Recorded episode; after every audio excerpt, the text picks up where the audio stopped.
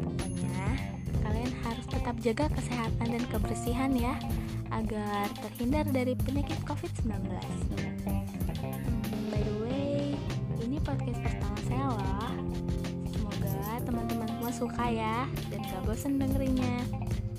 Oke, di kesempatan kali ini saya akan membahas tentang dampak dari PT Freeport Indonesia di Papua.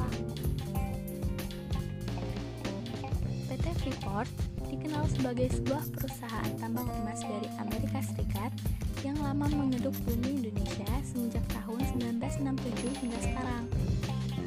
Kenyataannya, melalui dua tambangnya, Earthberg 1967 dan Grassberg 1988 di kawasan Tembagapura, Kabupaten Mimika, Provinsi Papua, menjadikan PT Freeport sebagai perusahaan penghasil emas terbesar di dunia dan sekaligus sebagai pembayar pajak terbesar pada Indonesia. PT Freeport Indonesia adalah sebuah perusahaan pertambangan yang mayoritas sahamnya dimiliki Freeport MC Iron, Copper, and Gold Inc. berkembang menjadi perusahaan dengan penghasilan 2,3 miliar dolar. Freeport, keberadaannya memiliki manfaat langsung dan tidak langsung kepada Indonesia sebesar 33 miliar dolar dari tahun 1992 sampai 2004. Angka ini hampir sama dengan 2% PDB Indonesia dengan harga emas mencapai nilai tertinggi dalam 25 tahun terakhir yaitu 540 dolar per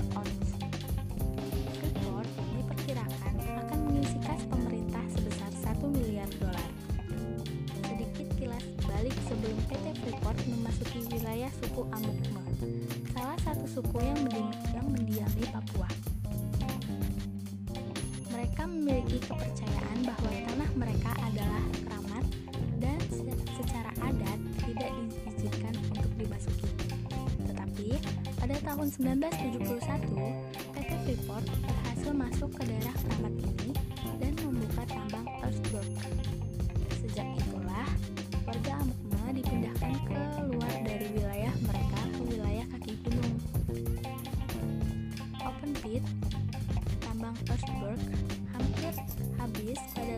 1989 dilanjutkan dengan penambangan pada wilayah Grassberg dengan izin produksi yang dikeluarkan Mentanben Ginanjar Kartasasmita pada tahun 1969.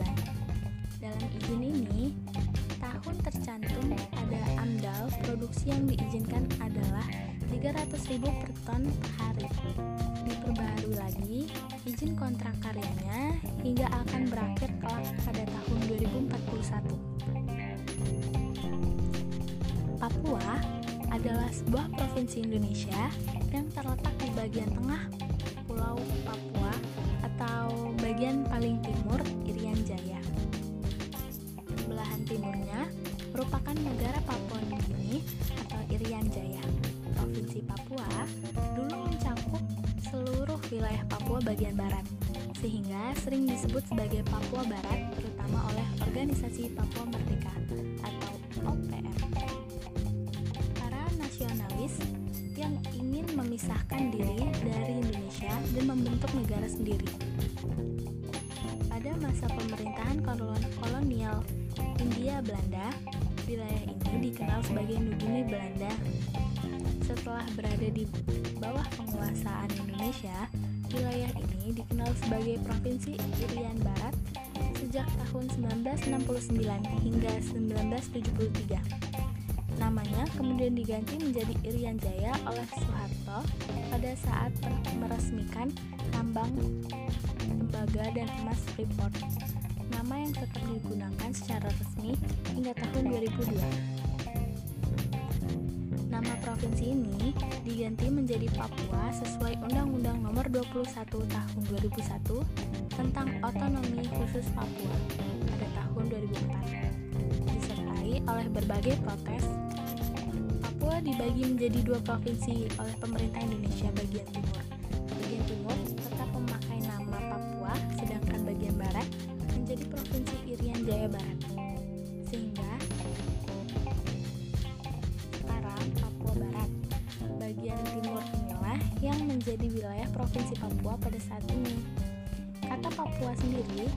Dari bahasa Melayu yang berarti rambut keriting. Sebuah gambaran yang mengacu pada penampilan fisik suku-suku asli. Kelompok suku asli di Papua terdiri dari 255 suku dengan bahasa yang masing-masing berbeda. Program program CSR PT Freeport Indonesia ada buku laporan setebal 50 halaman berukuran besar dan dicetak dengan desain yang cukup menarik. Terdapat uraian program yang telah dilaksanakan lengkap dengan dokumentasi gambar-gambar kegiatan terkait sekaligus kesaksian orang-orang yang ikut terlibat di dalamnya. Pada, pada kata sambutannya, Ad, Adrianto Machribe, Presiden Direktur dan CEO PT Freeport Indonesia menyampaikan bahwa dengan berkarya guna mencapai pembangunan berkelanjutan dalam kegiatan dan program usaha PT Freeport Indonesia ikut menjamin lingkungan hidup dan masyarakat yang sehat di wilayah kerja PT Freeport Indonesia yang menjadi sangat penting bagi keberhasilan PT Freeport Indonesia di masa mendatang. Dibagi ke dalam tiga bab yang meliputi manfaat ekonomi, perubahan dan pengembangan sosial dan pengelolaan lingkungan. Pada bab manfaat ekonomi, Freeport mengaku telah membayarkan sejumlah uang untuk pajak, royalti, biaya dan pembayaran lain pada tahun 2005 sebesar 1,2 miliar dolar dan jumlah manfaat langsung dan tidak langsung sebesar 7 miliar dolar. Jika dikalkulasikan, pembayaran selama 1992 sampai dengan 2005, PT Freeport telah menyumbang untuk pajak dan lain-lain senilai 3,9 miliar dolar. Sementara untuk efek berganda, kontribusi PT Freeport Indonesia adalah sebesar 40 miliar dolar. Di bidang perubahan dan pengembangan sosial sebagai bentuk CSR, PT Freeport Indonesia adalah beberapa kegiatan yang dilakukan antara lain yang pertama, komitmen sosial dan budaya, kedua, membina hubungan saling menguntungkan, yang ketiga, komitmen dan perkasa. Prakarsa hak asasi manusia atau HAM, yang keempat, audit kinerja sosial dan HAM, yang kelima, kemitraan Freeport bagi pengembangan warga Papua, yang keenam, pelatihan pendidikan dan pengembangan warga Papua, yang ketujuh, pengembangan wirausaha, yang kedelapan, program rekognisi hak rakyat, dan yang kesembilan, menjadikan etika bisnis sebagai prioritas, yang ke-10 tata kelola korporasi dan yang ke-11 aspek penanganan keamanan. Dalam segi pengelolaan lingkungan, PT Freeport Indonesia memiliki komitmen terhadap lingkungan mengadakan audit lingkungan yang berujung pada dibuatnya rencana kerja berdasarkan usulan yang diajukan oleh para auditor. Selain itu, program reklamasi atau penghijauan kembali di atas lahan terganggu yang tidak lagi digunakan untuk kegiatan operasi juga harus diadakan dengan jalan membuat kajian ilmiah dan melakukan program komprehensif.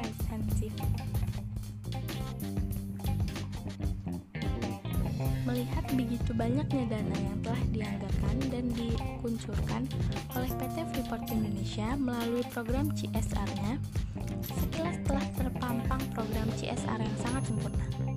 Hal ini jika merujuk pada kajian teori mengenai hal-hal yang dipandang sebagai bagian dari kepedulian korporat berdasarkan penelitian Chambers atas praktik ditanggung jawab sosial korporat di tujuh negara Asia mencakup tiga aspek itu yang pertama keterlibatan dalam komunitas.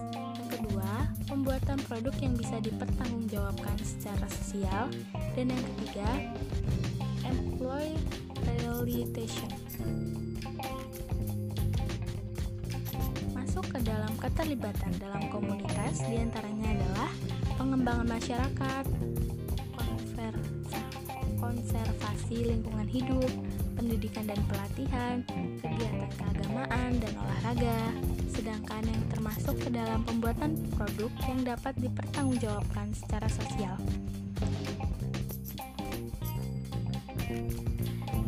Yang dapat dipertanggungjawabkan secara sosial adalah lingkungan hidup, kesehatan dan keselamatan kerja, sumber daya manusia dan etika. Adapun yang termasuk ke dalam employee relation adalah kesejahteraan pekerja dan keterlibatan pekerja. Seluruh kegiatan di atas dilakukan oleh PT Freeport Indonesia. Tidaknya, itulah yang tertulis dalam buku laporan PT Freeport Indonesia seperti yang telah dikutip di atas. Pertanyaannya adalah, mengapa masih ada begitu banyak kontroversi seputar keberadaan PT Freeport Indonesia yang telah membuat program CSR tersebut menjadi seperti tidak relevan lagi?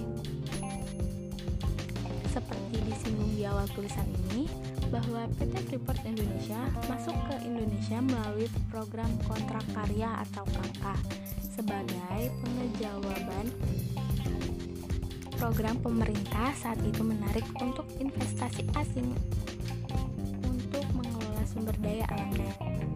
Dimulai pada tahun 1967, KK generasi 1 untuk konsen untuk konsesi selama 30 tahun selama itu PT Freeport Indonesia boleh mengimpor semua peralatannya tidak wajib menggunakan produksi dalam negeri dan pemerintah Indonesia tidak mendapat kompensasi apa pun. Setelah kondisi politik dan perekonomian Indonesia mulai stabil, pemerintah Indonesia memberikan insentif bebas pajak dan royalti yang tidak terlalu besar. Maka tercapai 16 perusahaan asing ikut dalam KK2. Berikut KK3, pemerintah Indonesia mulai menerapkan ekspor US dollar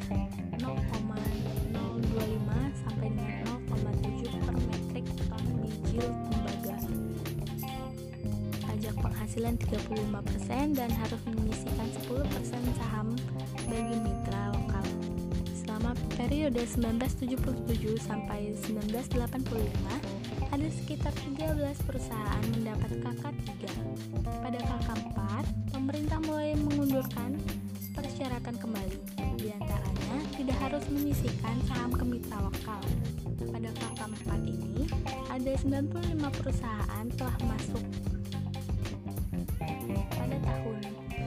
1988 secara tak terduga PT Freeport Indonesia menemukan deposit emas yang sangat besar di Gasberg. Diperkirakan mencapai 72 juta ton. Kemudian mereka mengajukan pembaruan KK selama 30 tahun dan dapat diperpanjang dua kali 10 tahun. Jadi, total KK PT Freeport Indonesia baru akan berakhir pada tahun 2041 saat tambang sudah berada dalam keadaan kosong karena kandungan emas yang telah menipis atau bahkan habis karena emas bukan termasuk bahan tambang yang renewable atau dapat diperbaharui lagi. Jika apa yang telah dilakukan PT Freeport Indonesia dikontraskan baik lagi dengan fakta yang ditemukan di lapangan bahwa 50% penduduk Jayawijaya hidup di bawah garis kemiskinan 35% di antaranya hidup di daerah pembuangan atau tiling yang penuh dengan zat berbahaya ditambah dengan indeks pembangunan manusia Papua dengan indikator kesehatan dan pendidikan menduduki ranking 27 nomor urut 5 terbawah di Indonesia. Paling parah, sebagai bumi yang memiliki cadangan emas terbesar di dunia, justru tergolong provinsi dengan penduduk termiskin terbesar se-Indonesia. Lalu pertanyaannya, penduduk mana yang telah menjadi sasaran program CSR PT Freeport Indonesia? Jika menelaah kembali buku laporan yang telah dipaparkan di atas, sasaran CSR PT Freeport Indonesia terbanyak adalah pada buku Amukme sebagai buku sebagai suku yang mendiami langsung tanah yang kemudian menjadi tambang earthworm. Padahal Papua tidak hanya suku Amukma. Tercatat ada sekitar 225 suku yang mendiami Papua. Meskipun mereka bukanlah suku yang menduduki langsung tanah yang penuh dengan kekayaan tambang, tetapi mereka juga berhak untuk mendapatkan kesejahteraan dan kemakmuran. Sedikit gambaran ketidakseimbangan pembagian keuntungan antara PT Freeport Indonesia dengan Indonesia selaku negeri pemilik kekayaan alam. Setiap tahun, Indonesia hanya mendapatkan loyalty sekitar 9,4 persen ditambah pajak. Padahal, total pendapatan Freeport pada tahun 2005 adalah US dollar 4,2 miliar dolar dengan kontrak karya hingga 2041. Jika dapat sedikit berandai-andai, bisa dibayangkan jumlah dana yang bisa dialokasikan untuk program CSR rakyat Papua jika pengelolaan tambang emas di Papua tidak diserahkan kepada perusahaan asing tetapi langsung dikelola oleh negara tidak hanya 9 tidak hanya 9,4% keuntungan yang akan masuk tetapi jauh lebih banyak dari itu akan tetapi, pengambil alihan pengelolaan tambang oleh negara ibarat masih jauh panggang dari api. Realisasinya masih sangat sulit jika negara belum mau mengambil langkah revolusioner. Seperti yang diambil oleh misalnya Venezuela dan Bolivia dengan menasionalisasi aset bangsa, terutama bahan tambang. Tidak hanya rakyat Papua yang akan sejahtera, tetapi juga wilayah-wilayah lain di Indonesia yang akan ikut merasakannya. Jadi, CSR dalam kasus PT Freeport Indonesia masih jauh dari sempurna dalam hal pelaksanaannya. Ibarat ibaratnya hanya sebagai sedikit balas budi untuk kekayaan yang sudah berpindah tangan dari Indonesia ke Amerika Serikat. Negeri asal perusahaan ini selama 45 tahun masih 32 tahun ke depan PT Freeport bebas beroperasi hingga kelak mereka meninggalkan bumi Papua dengan sebuah bekas kedudukan raksasa tambang emas yang mungkin sudah habis tak bersisa lagi. Meninggalkan pemerintah Indonesia dengan pekerjaan rumah mengembalikan tanah Papua yang sudah terkontaminasi dan jum dan penuh dengan zat berbahaya bagi lingkungan mencermati perkembangan CSR tidak hanya dalam tataran semangat bahwa di sana ada perubahan paradigma dalam dunia bisnis. Para pelaku industri bisnis tidak lagi mencari keuntungan seperti yang selama ini terjadi. Mereka sudah mulai memikirkan kontribusi apa yang bisa mereka kembalikan kepada lingkungan terutama tempat industri bisnis tersebut berada. Bahkan, pemerintah menganggap persoalan ini begitu penting sehingga memasukkan program CSR sebagai sebuah kewajiban bagi perusahaan dengan memasukkannya ke dalam Undang-Undang Perseroan terbatas 2007 pada pasal 74. Dikembalikan kepada konteks industri bahan tambang, kiranya tidak cukup dengan mencermati bahwa perusahaan tersebut telah melaksanakan program CSR dengan baik atau belum saja. Tetapi juga porsi mengambil dan memberi antara perusahaan kepada negara selaku pemilik sah bahan tambang sebagai kekayaan alamnya.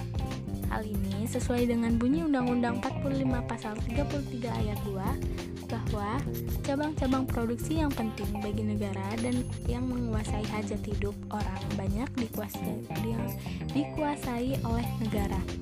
Dan ayat 3 bahwa bumi dan air dan kekayaannya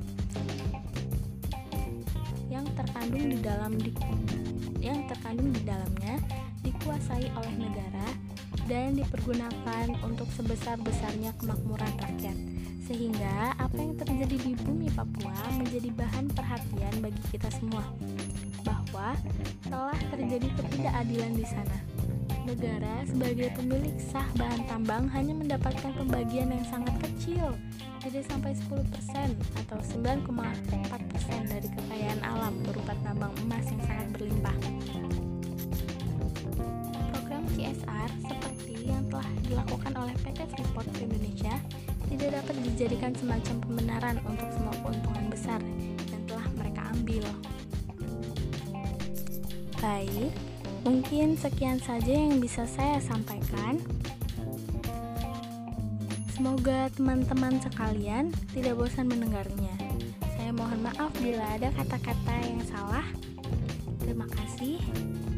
Wassalamualaikum warahmatullahi wabarakatuh. Sampai jumpa di lain Sampai jumpa di lain waktu. Dadah.